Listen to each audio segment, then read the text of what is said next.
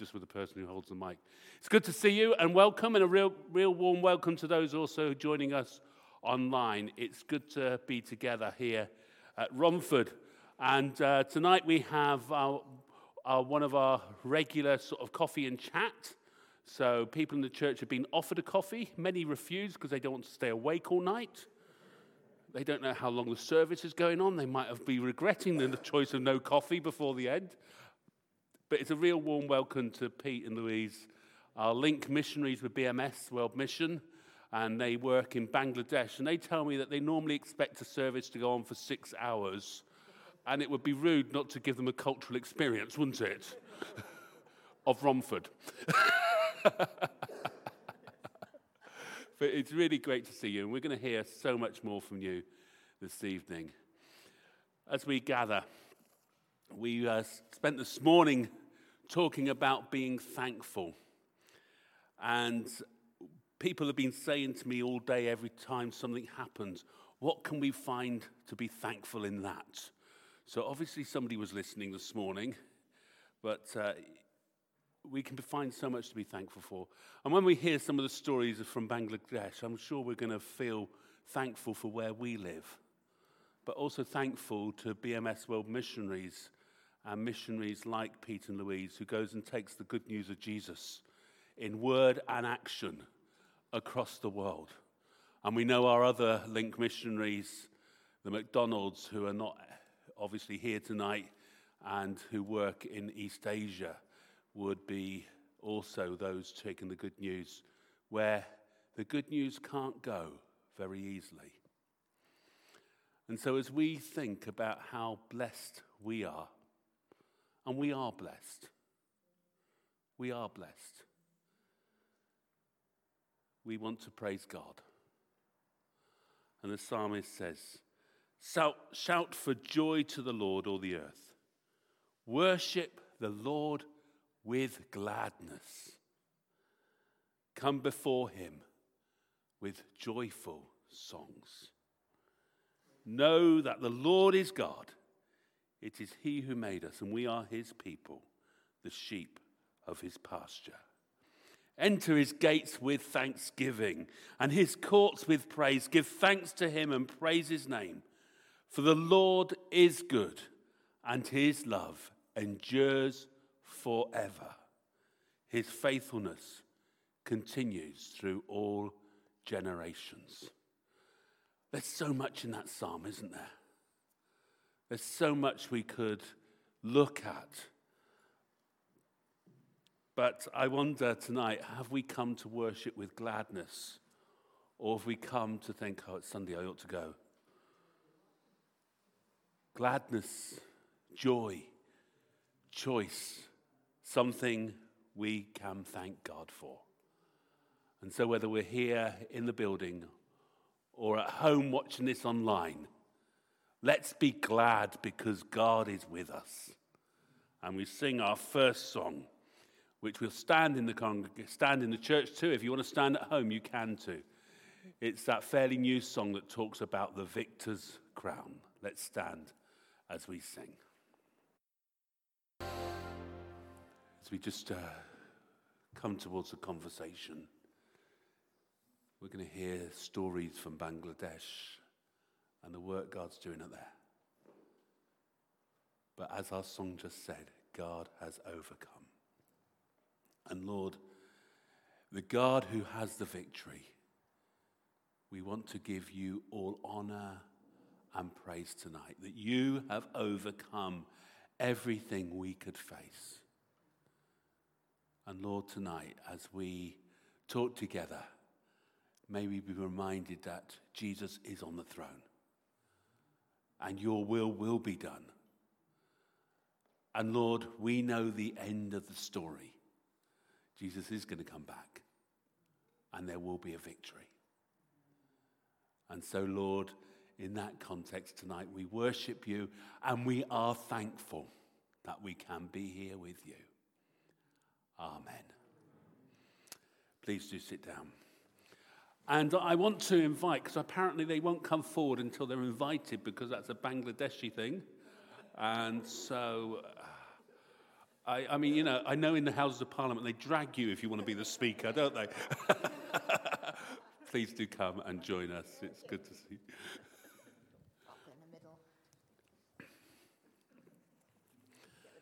Yeah, you can get rid of that now. You're at the front. one of the one of the advantages of being the preacher is you don't have to wear it. You see. Uh, hopefully the mics are all working. Let's just check. Hello, hello. Yeah, yeah. That's, I think the red light's meant to be in. Try the other one. No, that's it. That's it. Yeah. Good evening. All right. You're not me. Keep talking, Pete. Hello. Are you hearing me? Try. Wonderful. You should do this. oh, yes.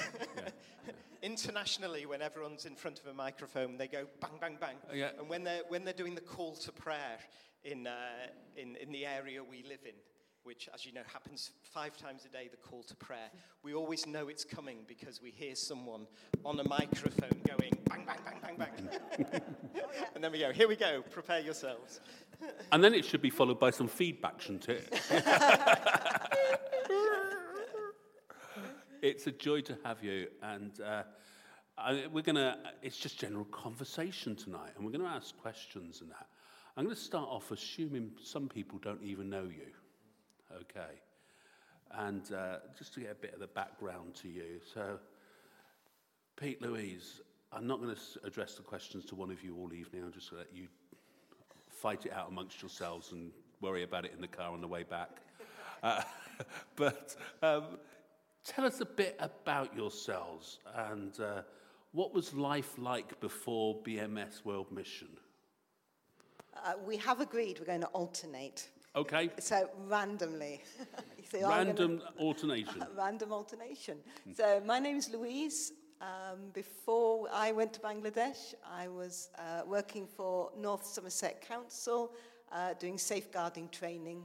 Uh, my professional background is child protection social work.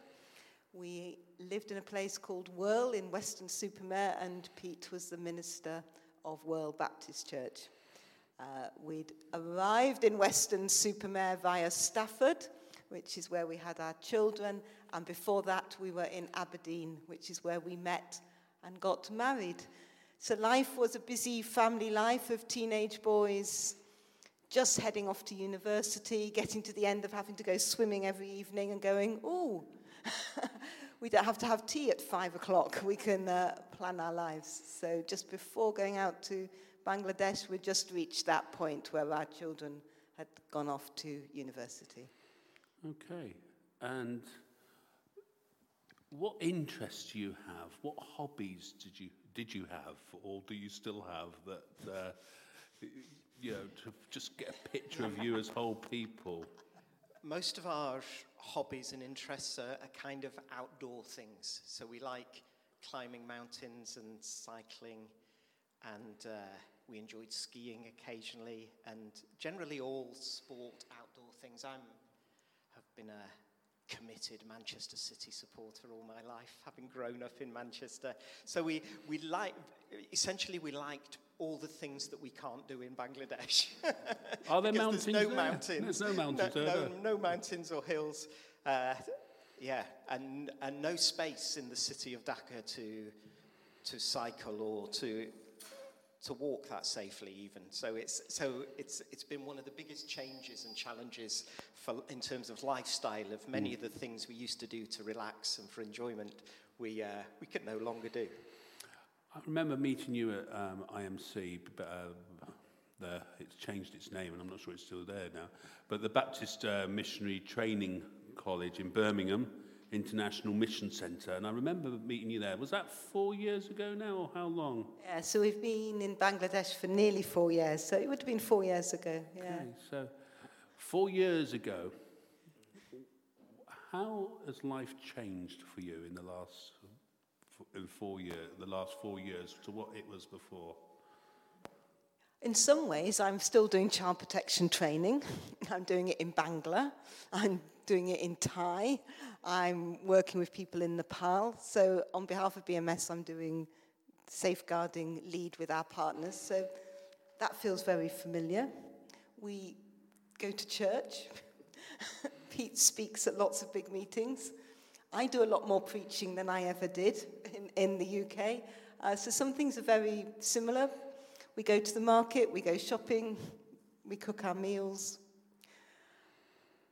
But, but it's all in the most amazingly diverse, colourful, vibrant, chaotic country imaginable. And we live in Dhaka with uh, 21 million other people. And we used to live in a very quiet part of Weston-super-Mare where you could go a little while without seeing a car. So overwhelmed by people now. Um, I don't know what to say, actually. It's just, apart from the fact that we go shopping and cook for ourselves, I think the whole of our lives have turned upside down. And family.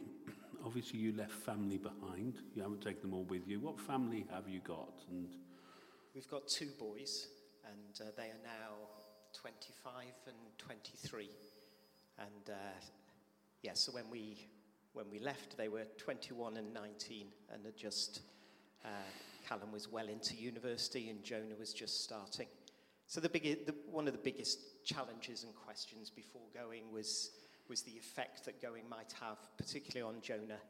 Uh, as the younger one just starting off at university. But we thank thank God that, that they're, they're well grounded. Mm. We're not sure how that happened, but they're, they're, they're well grounded uh, and they've, they've done really well and are really supportive of us for being in Bangladesh. Uh, they're both, uh, well, Callum, the older one, is just about, he's been at King's in London just doing uh, medicine training, and uh, so he'll be, he'll be a doctor in the summer and Jonah did geophysics at Imperial in London. So they've both been London based these last few years, which again has been lovely for us because for a period they lived together and kind of kept each other uh, company and, uh, and they both get on well together. So we're blessed by them.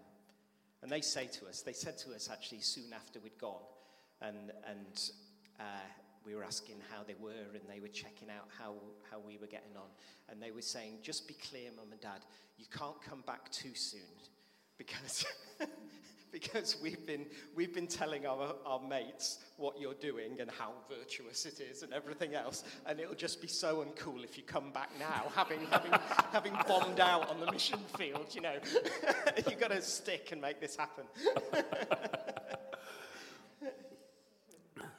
Why leave Weston-super-Mare and the seaside of England, the lovely green land with, um, you know, what is a lovely place, and leave your boys and do that when you sort of life is meant to start slowing down a bit to go across the world.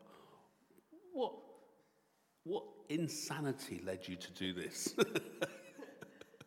I suppose actually the insanity had always been in Weston-super-Mare. So we had, when I was mm, 18, I went to Israel and went, went on the kibbutz, came back, went to Bible college, and felt really called to, to go and work in a Muslim country, which I was going to go and do, but it became too unsafe to go. Uh, and then I then trained as a social worker. And Pete had always had spent a year in Pakistan and come back really committed to the Muslim outreach or living in a Muslim country. So when we first got married, we were kind of like, yeah, both of us feel that God has called us to, at some point, go overseas. And, and in a way, the mystery has always been how we ended up in Stafford, followed by Weston-super-Mare but very clearly felt we were always following God's calling for where we were living. But it has stayed open in our prayers and our, our discussions. So we were reaching another point of change. And so again, revisited the should we stay in this country or should we uh, go overseas? So had the conversation with BMS. And it would be fair to say that we were not thinking about Asia. We'd got some other nearer countries in mind where we thought we might comfortably go and be missionaries. France is very nice. France is very nice, and we were, we were quite committed to Albania, which we quite liked as Yeah, well, because uh, that's where we've been doing mission as a church. So we kind of pictured ourselves in a country which was only a few hours flight away. We were imagining a country where we might get away with speaking English, and we imagining a country where our family would possibly come out to, um, to see us. So eh, the, actually being asked to think about what is the cost and what are you willing to, to do, and, and a real sense that God's saying, well, this is an open door and this is open for you. It's your, your choice whether to go through it or not. And then asking yourself the question if I've always said I'm willing to go anywhere, and here is an offer to go and work in, in Bangladesh doing a job that sounds amazing uh, and in a role that's really quite exciting, then it's a matter of being prepared to trust God to, to, to, to take the steps. And uh, I think it's harder being older doing the goodbyes, and, and you've left a lot of life behind. But uh, I can safely say we're really excited about going back to Bangladesh and can't imagine anywhere else really for us to be working. It's been a, it's been a really good fit for us in terms of just the role and, and the opportunity. And we often look at each other and say, we're, we're privileged to be here, and, and, it, and we know that God, God has put us here. And that's just a wonderful place to, to be, whether that place is Romford or Devon or Weston-super-Mare or, or Dhaka in Bangladesh, to just know this is the place God wants for us at this time is, is just a blessing to know that. One, one other thought in my mind was uh, just before or while we were considering the going to Bangladesh, there was uh, I was doing a preaching series on Revelation in our in our church, and uh, and it was rekindling in me that that calling that, like Lou said, had been there for a long time. That that often, or at times, Jesus just says to his church, uh, "Be faithful." hold on, hold on to what you have and, and be faithful. And, and you know what it's like in some of our churches in the West where the criteria of success is sometimes always seen in terms of growth and planting and change. And yet there are times and places, I think, in God's world where, where just that message of, as my people, be faithful, keep doing the things that you know you should be doing, retain your first love. Uh, and, and it was rekindling in me that sense of calling that God, that God wanted us to go and stand alongside a church that just will, will we pray, benefit from people just encouraging them and standing with hmm. them and being alongside and not necessarily driving big external agendas because they have their own agendas and their own national leadership. But what they really love, and this is the role of all of us, I think, as partner churches as well, what they really love is just people who will be alongside and will encourage and will say, keep being faithful, keep doing the things God's called you to, keep taking steps of, of faith in Christ. And, and that was part of the, the calling and the, us being there as well. Thank you. That's so good to hear. Now, we love getting your prayer letters. So every time you send a prayer letter, the whole church gets it, okay? It's emailed to everyone in the notice sheet, and some of them read it. and, and your picture sits up on the wall just there. Yeah. I mean, we can take a new one if you don't like it, but you know. We like that one, but we no longer look like that, sadly. That's how I'm going to look when I come back. And your prayer letter's always there, and we pray constantly for you. And it's just been amazing to read the story of coronavirus. And I don't want to focus on coronavirus because it's all the world seems to talk about, but just so to get it out of the way, so to speak.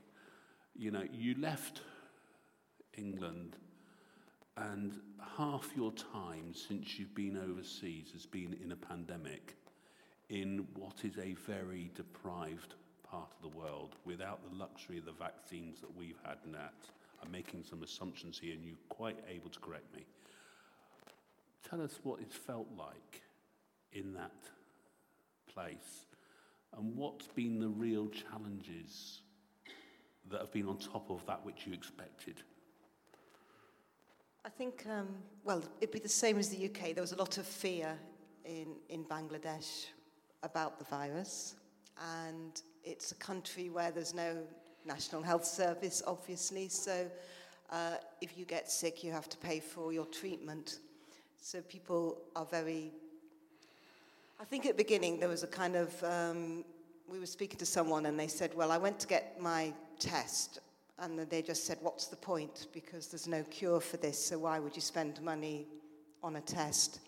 And I think for us, that was an extra layer about being there, but knowing that we might not be able to access the same level of healthcare, and certainly people around us couldn't access any, any healthcare support in the same way that you, you can in the UK.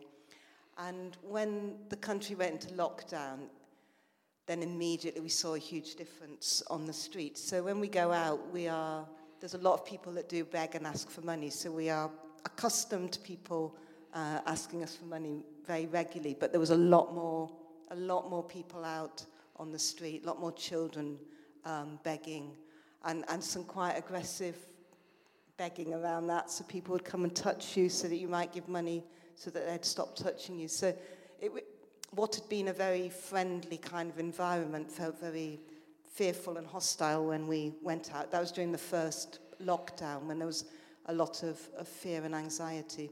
So that was quite hard. And then the, all the flights stopped out of Bangladesh. So we were very much kind of locked in with the country and knew we were about to journey uh, with them really, which has been a real, it's been a real blessing that we did that. And I think it made quite an, a statement, a, a bigger statement in a way, because we felt complete peace when we, we prayed about it. So we were like, we are joyfully staying here because it's what we feel God is saying to us. Um, but, but nearly everyone else left the country. And so we are always introduced as the missionaries who, who stayed. So uh, we've become the ones that, that stayed. So we've now escaped during Omicron. But, um, and then the second, so I think the, the amount of people that are in poverty right on your, in, your, in your face, really. And then looking out of our window and we'd be watching people queuing to get, to get their free food was quite, was quite traumatic, really. Um, so just the level of immediate need was very tangible on, on the streets of, of Bangladesh. And we did a big, um, because you're great here in the UK, because you, you go, oh, let's give some money to something to help people. So we did a big COVID relief um, project uh, and gave people £10. We just gave families who were in need, uh, Christian families, £10 who could then feed their families um, for about three weeks. Uh, so lockdown ended. Schools closed and they stayed closed for 18 months, which was just disastrous for education. There is some online, but as you can imagine, most people don't have any laptops or, or means of following school. So basically, children have been out of school for 18, 18 months, and that's led to a lot of depression and anxiety amongst young people about their, their futures and a huge amount of missed time. And then the Delta wave you could feel it coming because uh, India borders the whole of Bangladesh. And, and so we were going into lockdown incrementally from the outside in, and you just felt it. You felt it coming, didn't you? And then, and then we went into total, in total lockdown. And the vaccination program had been going for about two months when the Delta hit. And then there was just no vaccine that Bangladesh could buy. So there was a complete absence of vaccination going on at the time when the virus was at its absolute worst. And that's when it really started to tell for people. And although the death rate is quite low, I would say that we know of quite a number of people who died of COVID, quite a number of pastors who died of COVID. So I think there will, there will have been a lot more death than is, is registered. And I think for me, it was kind of hearing someone totaling up what it cost so explaining, well, you're going to need 80 pounds for an oxygen cylinder and you need to buy your own and then you need to pay for your either the floor or the hospital bed. So that's £10 a night or £30 a night. And then if you need to refill your cylinder, you're going to need to do that yourself. So that's another £50. And just families were plunged into poverty because they were paying for care for their loved ones. So that is such a difference from, from our experience of being in the, the UK. And BMS again did send some aid to Bangladesh, and so we've, we've been able to help a number of families pay off their debts that they incurred as a result of paying for treatment. But we know a lot of people in poverty just decided they, they didn't go to get help, they just quietly died and passed away at home. It's mind blowing, isn't it, when you think of where we are? We just, we've had free, we've had free vaccines. We can get free medical help you know, and we've been moaning. And this is what's happening the other side of the world. We were, we were in the uh, theology college chatting to some of the students there, and, uh, and one of the young guys said, uh, said to us, he said, in, in the village area where he comes from, he said, he said no one's get, got, been tested, nobody has died of COVID, but everybody old is now dead. And and so you, yeah, you just realize that the reality, well, the reality of the situation is, is grave in some of those, those places. And we'll never know what the real figures no. are or what, or what the cause was. And we all die at some point, as we know, but, but it was just, it, it brought it home to me that, mm. Mm. that life's been tough for families. And, and they've reclosed the schools now because of the Omicron okay. variant and forbidden religious meetings over 100, which is can be quite challenging because the winter's the time when everyone gathers in Bangladesh because it's the cool time. So there's um, a bit of uncertainty again. And we've got quite a few friends in Bangladesh who've got COVID at the, the moment. So it's quite, it's quite real. And I think the, the first year of COVID, there was a lot of folk showing a lot of interest. And I think one of the things that's been harder in this second year is that everybody has been so involved in COVID that there's been a lot less, lot less kind of offers of support. So BMS has, has done well because BMS made contact and went, can we help again? But I think there's a feeling like we were all quite enthusiastic in that first year and giving and, and we're going to battle this and there's an end in sight. And second year, there's a lot more, more weariness. So I think we had some months when we felt quite, quite alone and the Baptist churches felt quite alone that the outside world wasn't asking anymore because everyone was so sort of caught up in it. Mm. I mean, it's just mind blowing hearing those stories um, because, you know, that's not our experience here. Obviously, the sort of picture book missionaries go out with their tin hats to stand in a stew pot while preaching, you know, BMS World Mission, um, yeah, I'm a fan of BMS World Mission, you'll be pleased to know. So am I. uh, but, but they, they are holistic in the way they care for people. They do tell the gospel, and you know, nothing better than somebody being baptized and coming to faith and that. How has your ministry, and I'm going to use that, your mission ministry, been used by God in Bangladesh. Where have you seen God at work? I didn't say the questions be easy. Yeah, that's a big, that's a good question and a big, uh, a big question. I think at a personal level, we've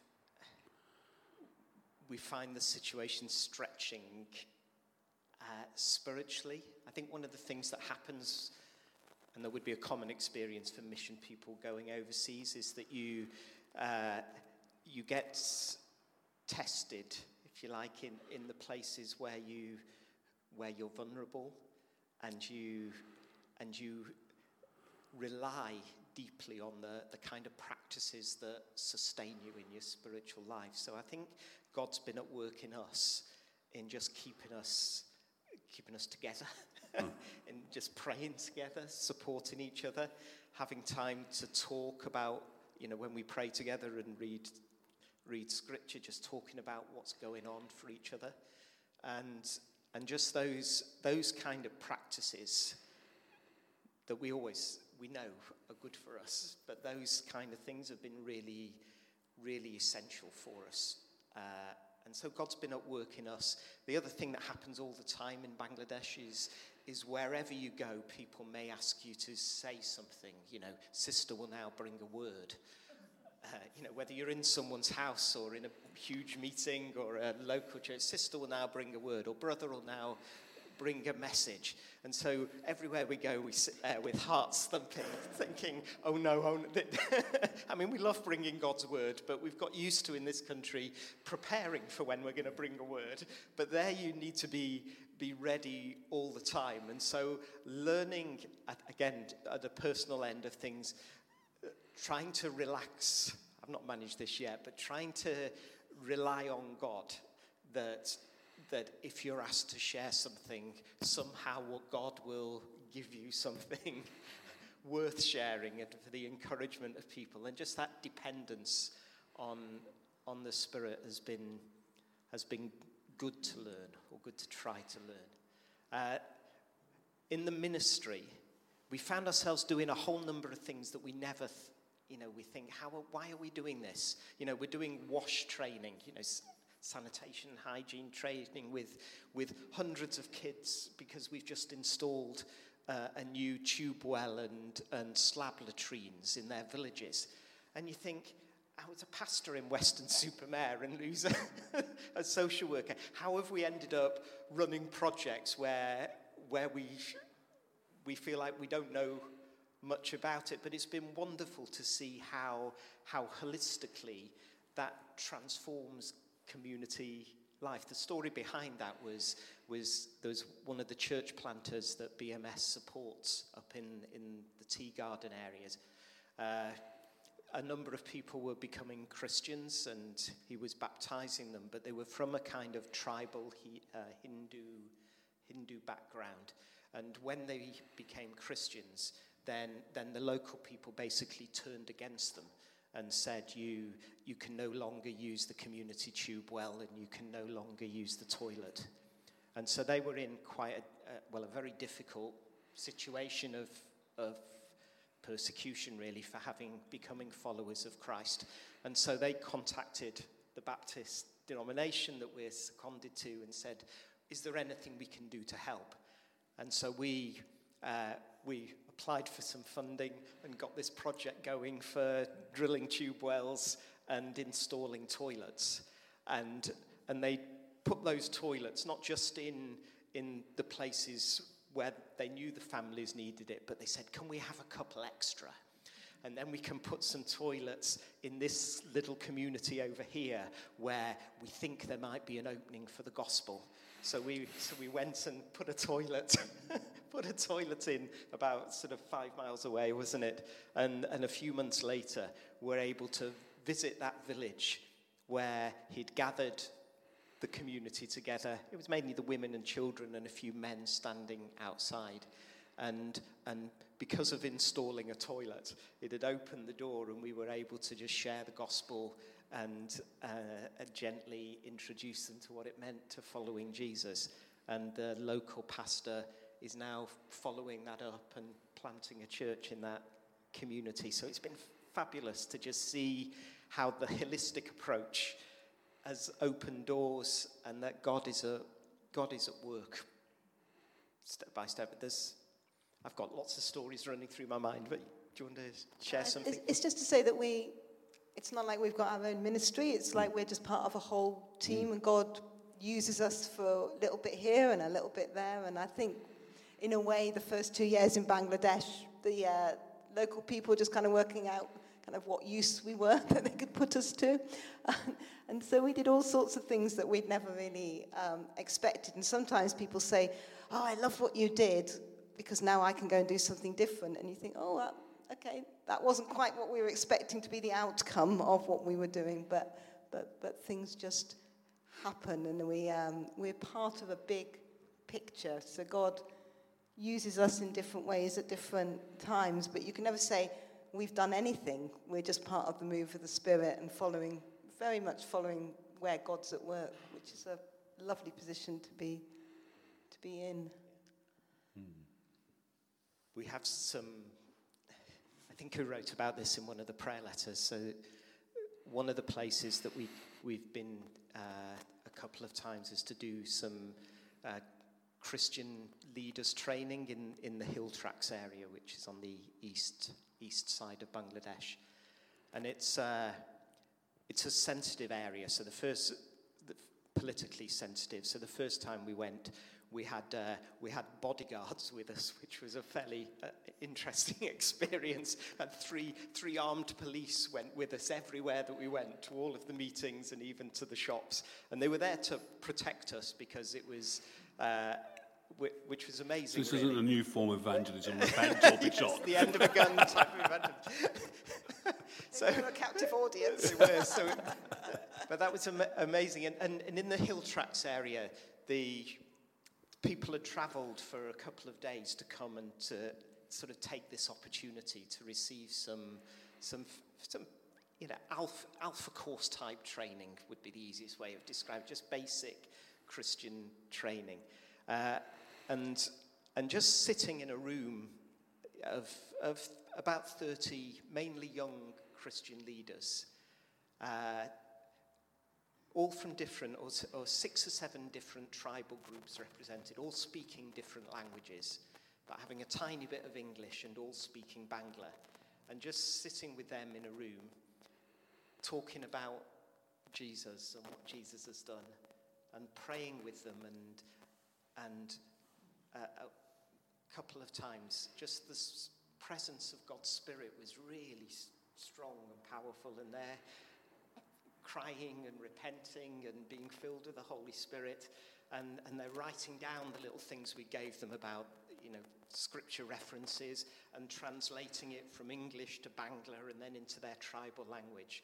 And holding these cards that we'd given out saying, I can go back to my village and, and share this message with the people in my village in our own language because of what you've been able to bring to us. And you just think, wow, this is what a privilege to be able to, to share the gospel in simple ways with people who are so excited about God.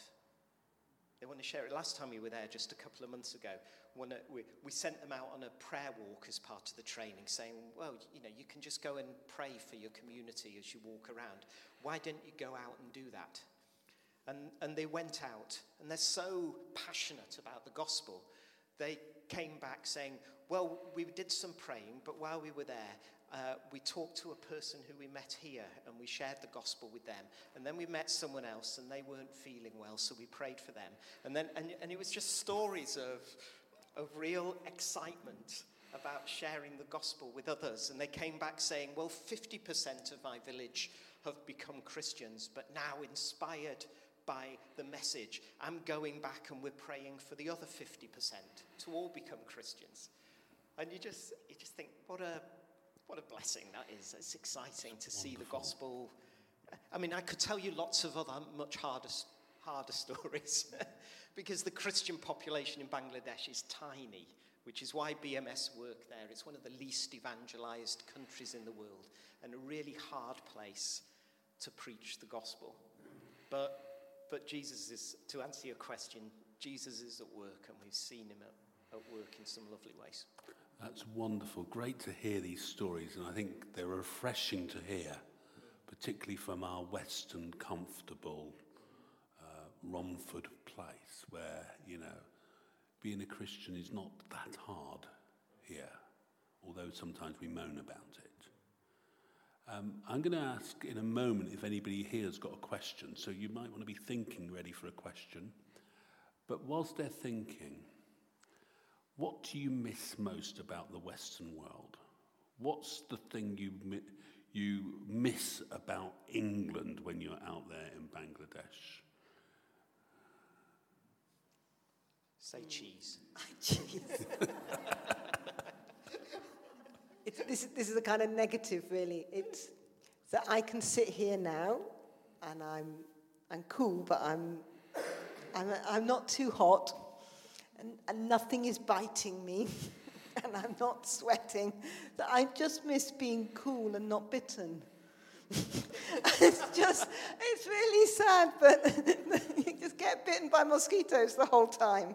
And, and it's always really, really hot. And, and everything is a little bit of an effort. And so there's just something really nice when you come back to the UK and just sit on a settee and you think, oh, this is nice, this is soft, this is cozy. So we don't miss it per se, mm. but when you come back, you suddenly go, Oh, and you can turn the tap on and you put your toothbrush under the tap and you can clean your teeth and you don't have to filter the water and boil the water. So I think it, life's a little bit more straightforward here and I can speak English in the shops and everyone understands me. So I miss being part of that kind of just being familiar culture, really.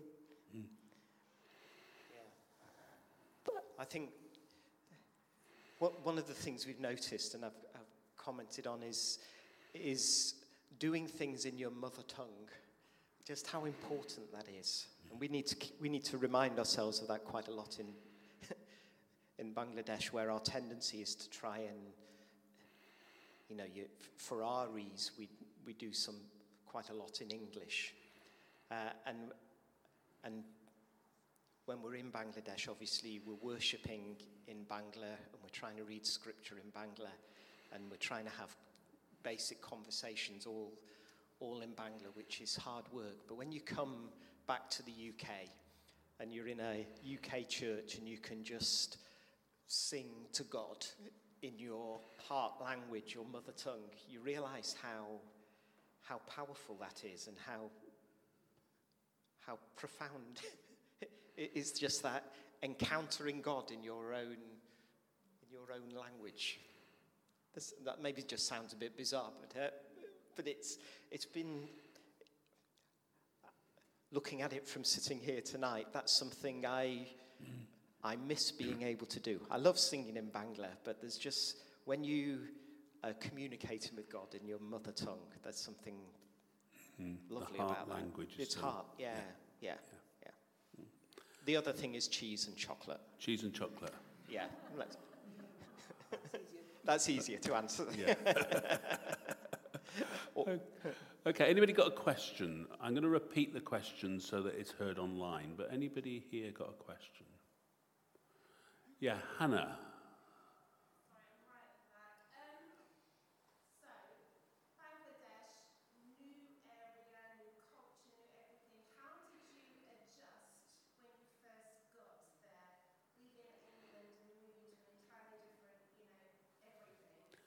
Okay, so I'm going to repeat the question for those online. Uh, going to Bangladesh, new culture, new everything. How did you make the adjustments to the new culture having left England? Slowly. Actually, because we, um, we, we started language learning really early on, and that took up quite a lot of time. So I think that was really helpful for us. So we couldn't go charging into anything because every day we had to go, go to school. Um, and that was very difficult. So I think, I think that actually gave us time to do a lot of observation so that we could kind of pick up what was going on just by, by watching. And I think it saved us making lots of huge mistakes that we would have done because we couldn't communicate. So I, I think learning the culture has just for us been a bit about being quite watchful um, and as we've learned Bangla, then you learn more about the culture through the way the language works. So that, that was very instructional. So it was almost like being given lessons on what's important to Bangladesh. So that kind of probably helped us. And, and we have always loved traveling. So we are naturally quite excited by new cultures. So a whole lot of it wasn't a problem because it was just, wow, mm. this is just amazing. I want to make sure I'm in a CNG. Life is different and, and we, we thrive a little bit. So our personalities are ones that thrive on new experiences. So some of it was quite nurturing, really, because it was so new and exciting and stimulating. And we've just about stopped taking pictures of banana trees, but we still get excited. Go banana tree, pineapple, mango. Right. Susan, I saw your hand.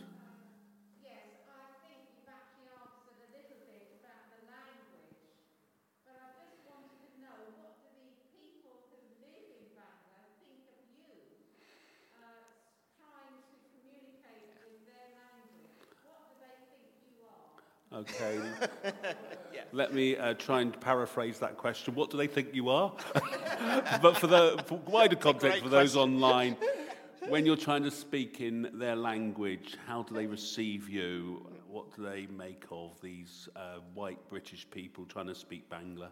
Well, they, they love it when, when we try, to, when we speak Bangla, uh, because they see it as being uh, people who are, who are showing a respect and love for their language and for their nation.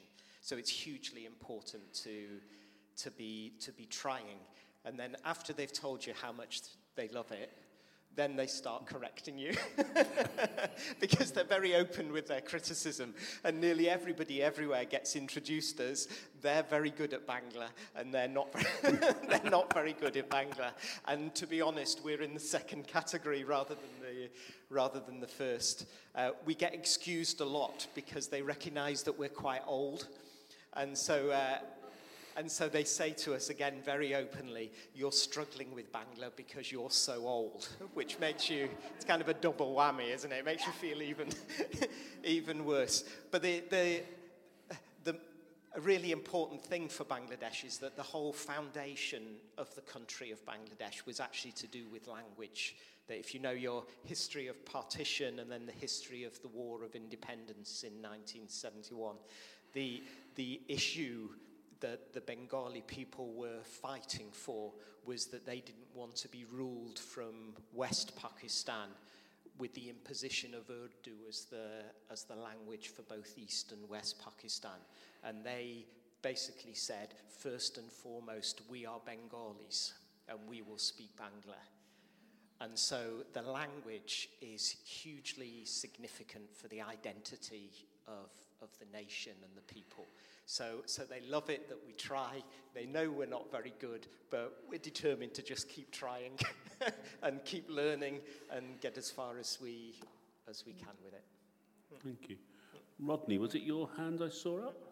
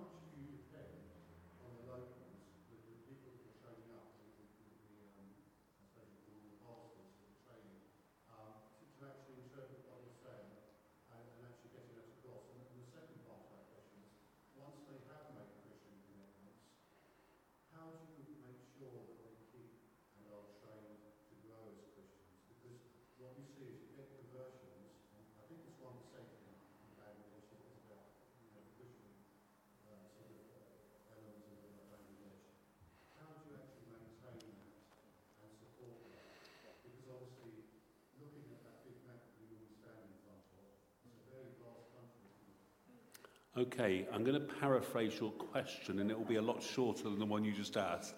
But I think the main two points is how much do you rely on the locals to do the evangelism? How much are you empowering them? How much do you do directly? And the second part is once people become Christians, how do they get discipled? Is that fair, Rodney? Yes. Thank you.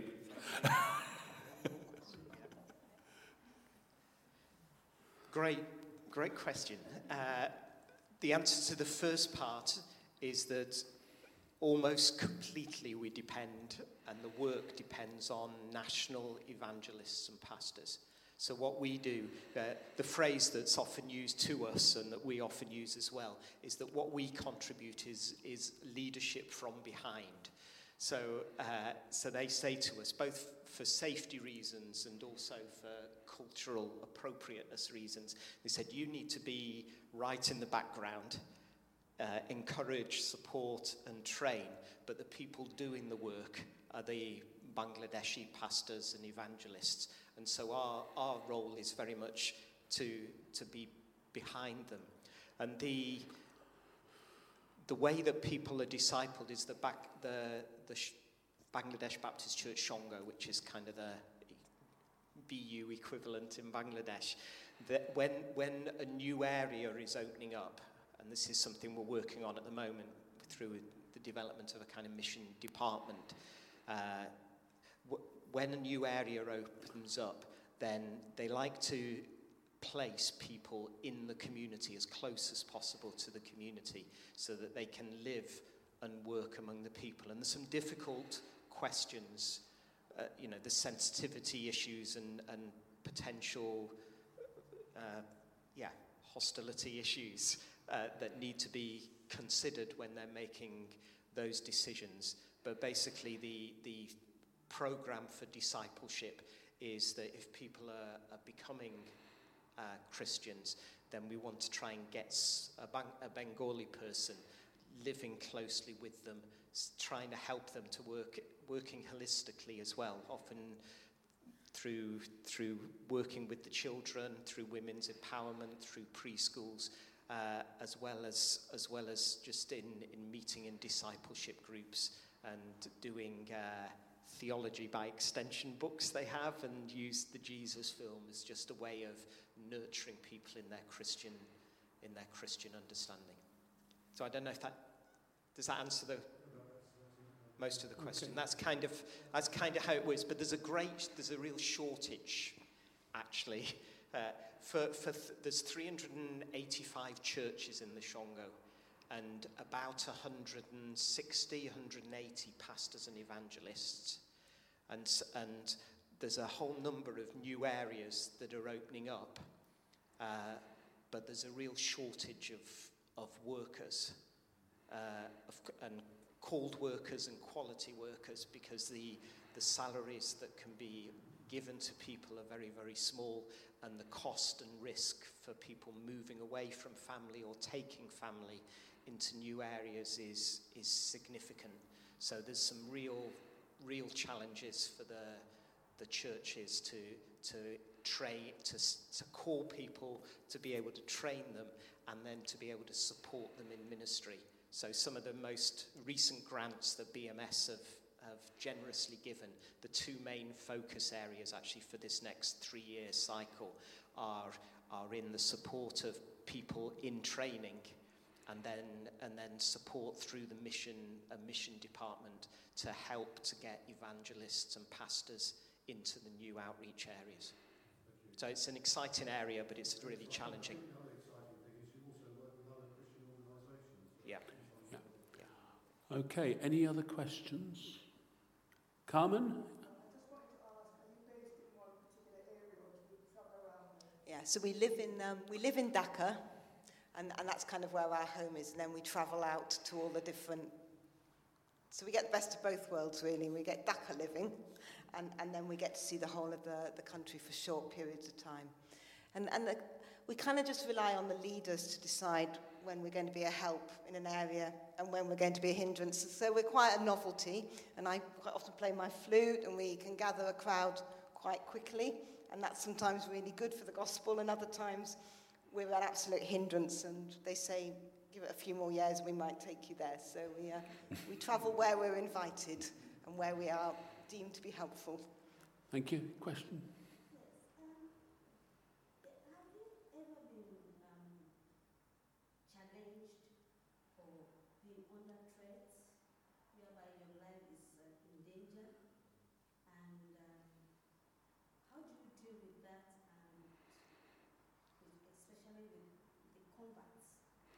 Okay.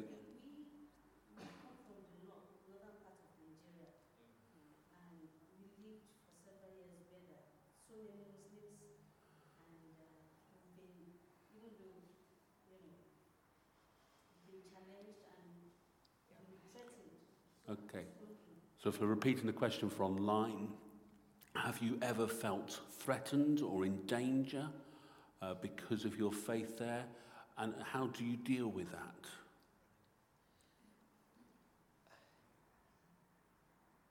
Think for us personally, the answer is no. That we've never, uh, yeah, we've never, in the last few years, we've never been in a situation where we feel under, under threat. In fact, like I was saying about having the, the armed escort into some of the places that we go, because we, because we work with the, with the, with the, a recognized Christian denomination, uh, and because the constitution of Bangladesh uh, guarantees protection for people who are working, who are either Muslim, Hindu, or Christian, if they are, uh, if they're working with a recognised uh, religious organisation within the remit of that organisation, then they will protect you rather than be hostile to you.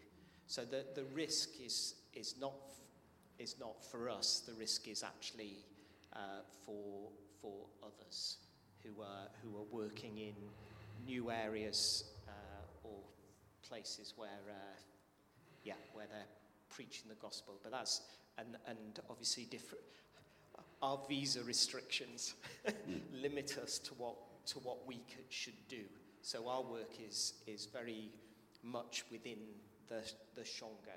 Uh, Bangladesh is obviously in their own country, probably like, possibly like your experience in northern Nigeria. Then, then in your own country you do, you have the freedom to do what you, what you want to do in your own country, but also the risks associated with that as well. So we're, we're a step, a step removed. Thank you. I saw some other. Sorry, did you want to say something? I was just going to say, and we get quite a lot of warning from um, the, the, local, the British government. So sometimes we do stay in because they'll say there's risk of a threat, and, and other times there will be police put in the churches so that because there's been a credible threat. So the area we live in, there are there are threats, but we're kind of protected by the by the state. So the Bangladeshi state wants to keep us safe and, and gives us fair warning, and we adjust. But Yeah. but we feel quite. I, I think we feel more unsafe on the roads Yeah. than we do. The Bangladesh, the Bangladesh government has a zero tolerance approach to all extremism. And so, and so Islamic extremism uh, in Bangladesh is basically people get executed. Right. There, there's, there's no tolerance of it. So, so there are, uh, it's very strongly and firmly a Muslim, a Muslim country, but they don't tolerate extremism. And so five years ago, when there was a significant uh, terrorist attack in, in Dhaka, then, then the government since then have clamped down really, really heavily. And so every time there is word of any, of any threat from extremism, they, they phone the General Secretary. We've been there when he's received the phone calls at times saying, There's a threat against Christians at the moment. We would like to put police on all of your church buildings for the Easter Festival, for example, in order to keep the Christians safe. So the government are very vigilant in that respect. Thank you. Did I see another hand somewhere in the middle here? For question or not? Glynis.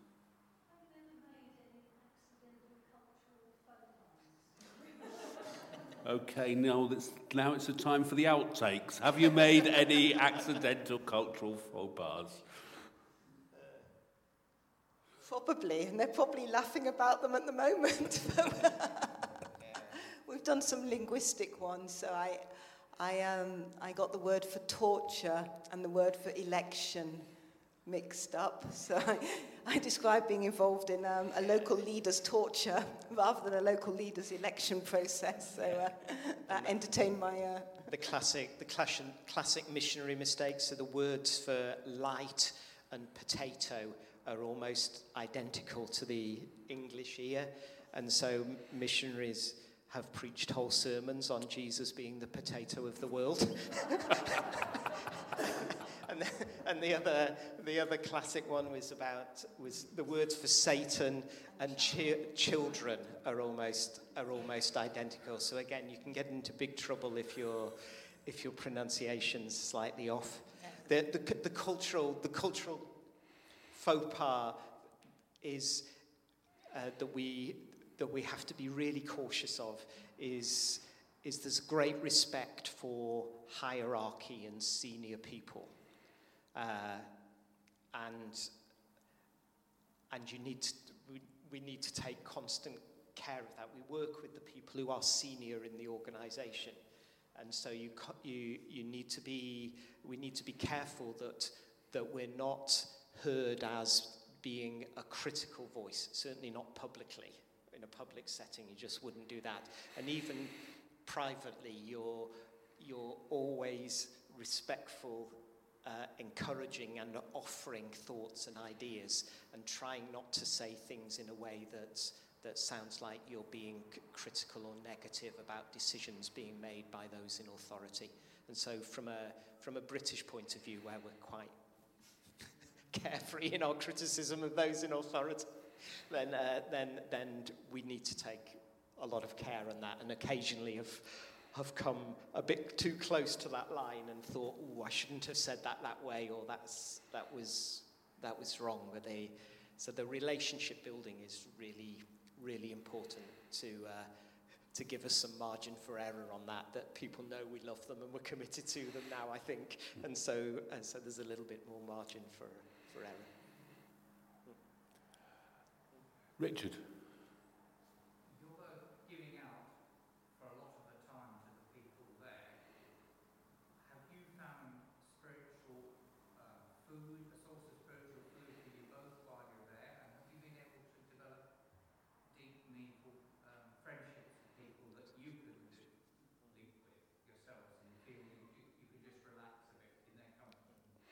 Okay, I'll just repeat the question. So you, you uh, give out a lot. Where do you get your energy? Do you have deep, meaningful relationships? How do you get substance yourself? I think really our, our morning prayer times together are our main spiritual sustenance. I actually really enjoy singing in Bangla, so I'm not like Pete. I don't have to be singing in English, so I, I do enjoy our. We read the Bible together in the office and we sing and it is in Bangla, but I actually, I actually find that very, I love the music, so I find that quite, quite nurturing. We do belong to um, a church, but because it's all in Bangla, it's a lot, a lot harder. We, we don't spend, we probably don't spend any time with people who have English as their first language at all. We've got one, one friend who we probably see two or three times a year in Dhaka. Uh, so we don't have those kind of friendships with the expat community and the language barrier is such that I think it's still quite difficult to have a really a really relaxed relationship. We've got really good relationships with some people and we enjoy being with them and they, we would count them as our friends. But I think the thing you notice about when you're back in your own culture and you've got you can use silence and you've got nuance and you've got humour that's all shared, it's a lot easier to be um, be relaxed with people. So we haven't quite, the culture's just so different and our language skills are not, not good enough to have really deep relationships. But we have, we count all our friends as people in Bangladesh and they are Bangladeshi. And we, we don't have relationships really um, outside of that community. So Billy no mates really, but God has sustained us. As we come towards a close, I'm going to ask you the question you've been asked a hundred times, but we need to hear the answer. How can we support and pray for you? What is it that you would want to say to one of your partner churches where you are linked missionaries, you're on our wall, but that's not enough for you to know your picture, however good a picture it is, is on a wall of a church in Romford. How can we bless you and support you. And in what ways would you like us to be praying for you?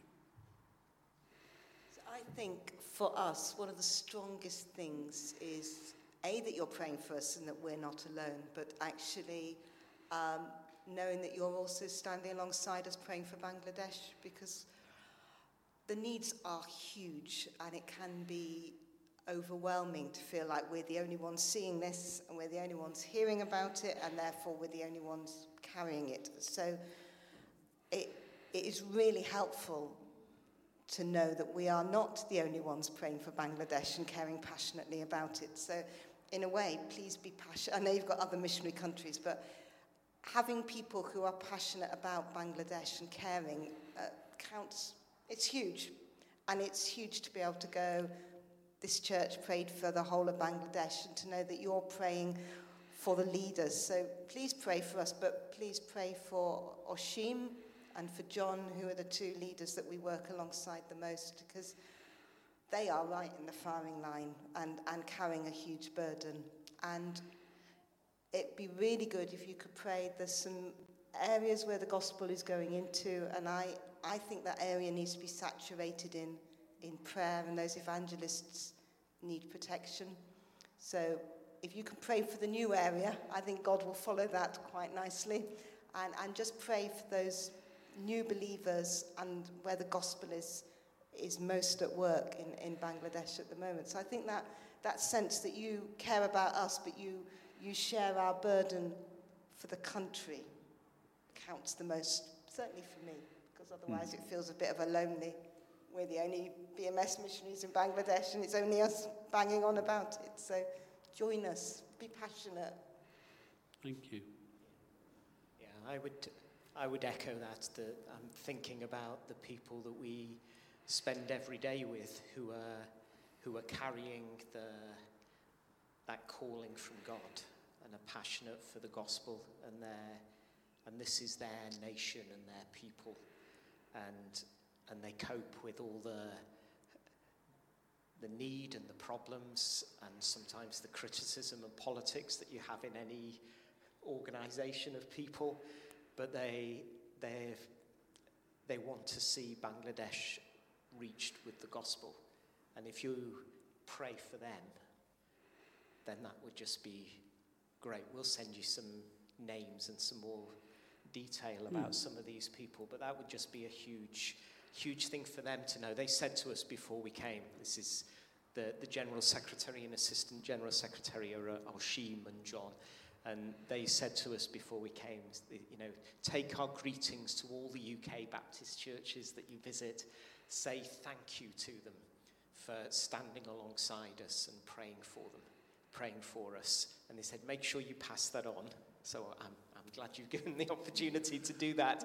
And, and they would just be thrilled to know that Romford Baptist Church is praying for them by name and is interested in what's going on in their lives and that they, they would have that personal connection. They would, they would be blessed by that. That's lovely. And yeah, if you could send the names through, that would yeah. be really wonderful. And I will share that because I think it's good that people have those names and that. Yeah. Yeah. Um, and we, will, we do pray for you. Thank you. You're regularly prayed for in our yeah. services. You're regularly prayed for. I know when the prayer meetings are happening, you know, people are bringing up you as people and the ministry you're in. You know, I, it's very hard to be able to portray that to you, how much actually, but people do care. Yeah. And well, I think the fact we've stayed alive in Bangladesh and safe, and we, we're going, someone's carrying us in prayer because otherwise we wouldn't have done the last four years. So uh, I think we're a living testimony to your to your prayers. And please take the greetings of Romford Baptist Church back with you. Yeah. And uh, you know, yeah. Yeah. hopefully this partnership is one that will grow. Yeah. And uh, be a part of our story going yeah. forward as well.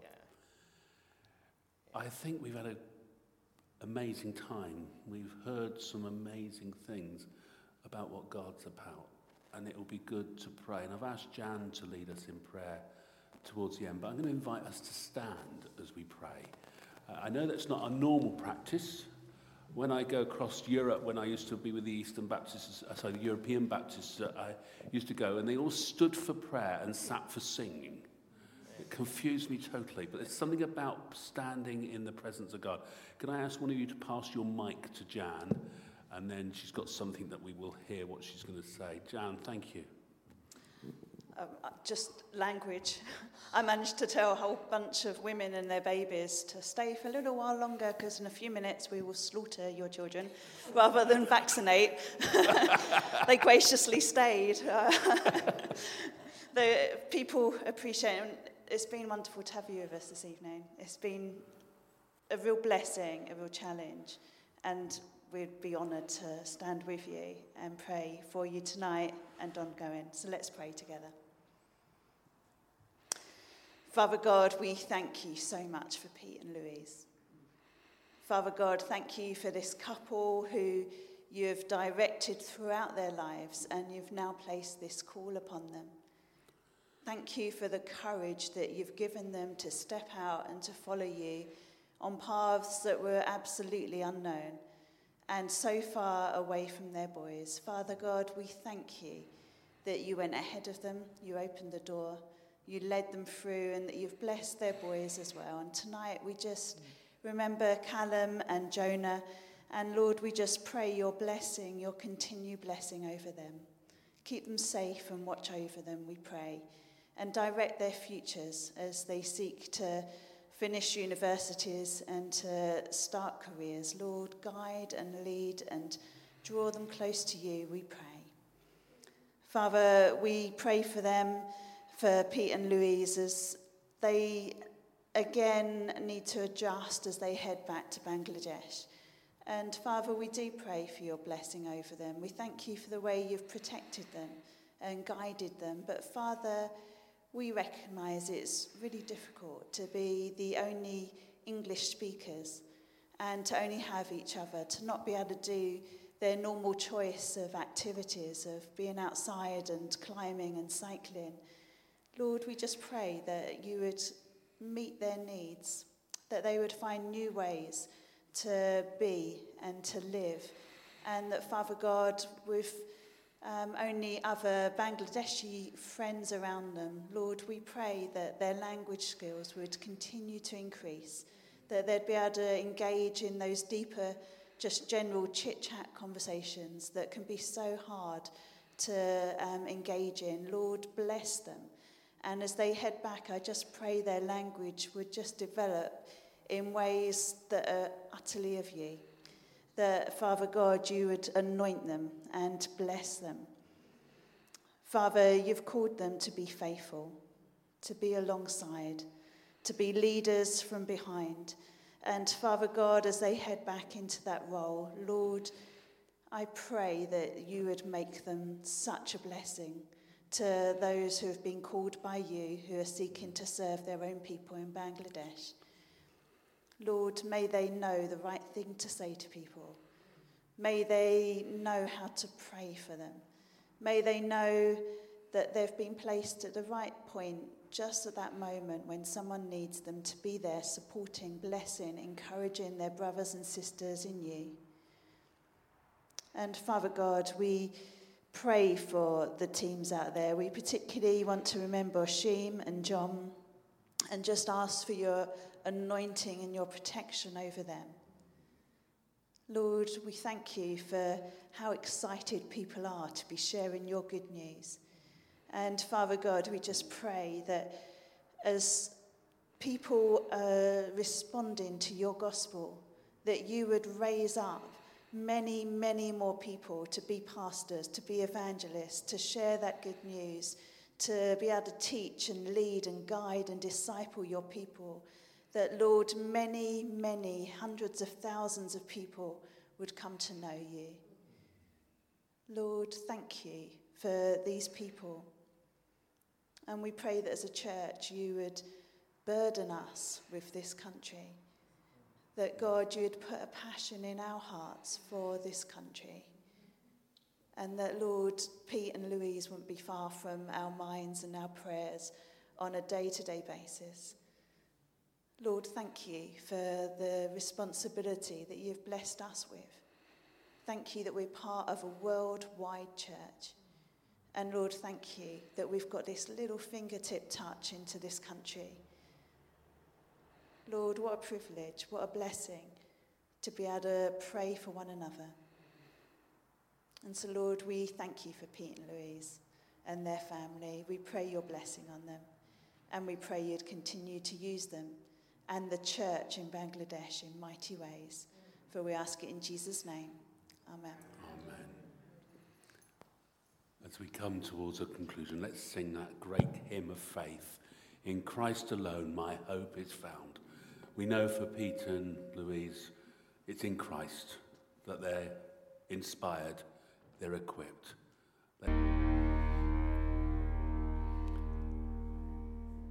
Thank you for being with us tonight. Can I just remind you that we have got the when, Tuesday evening prayer meeting when we can be praying for Bangladesh, amongst other things, online. And on Wednesday, we have the midday service, or the 12.45 service even, but the service in the middle of the day. And then Wednesdays at RBC when we're looking at the theology of the Trinity. And that's available online as well on Zoom. And uh, next Sunday evening, there is no evening service. It's a fifth Sunday, and we want to encourage you. Bless one another. It's a time you can ring up somebody or invite somebody around or whatever. Just a time just to be together next Sunday evening. May God bless you. May God strengthen you. May God overwhelm you with his love. And may God give you his peace. There's going to be a blessing sung now over us. So just feel free to sit down. Don't rush away. Be blessed by God. And then after that, if anybody's got any energy, the chairs could be going, done going back in rows. God bless.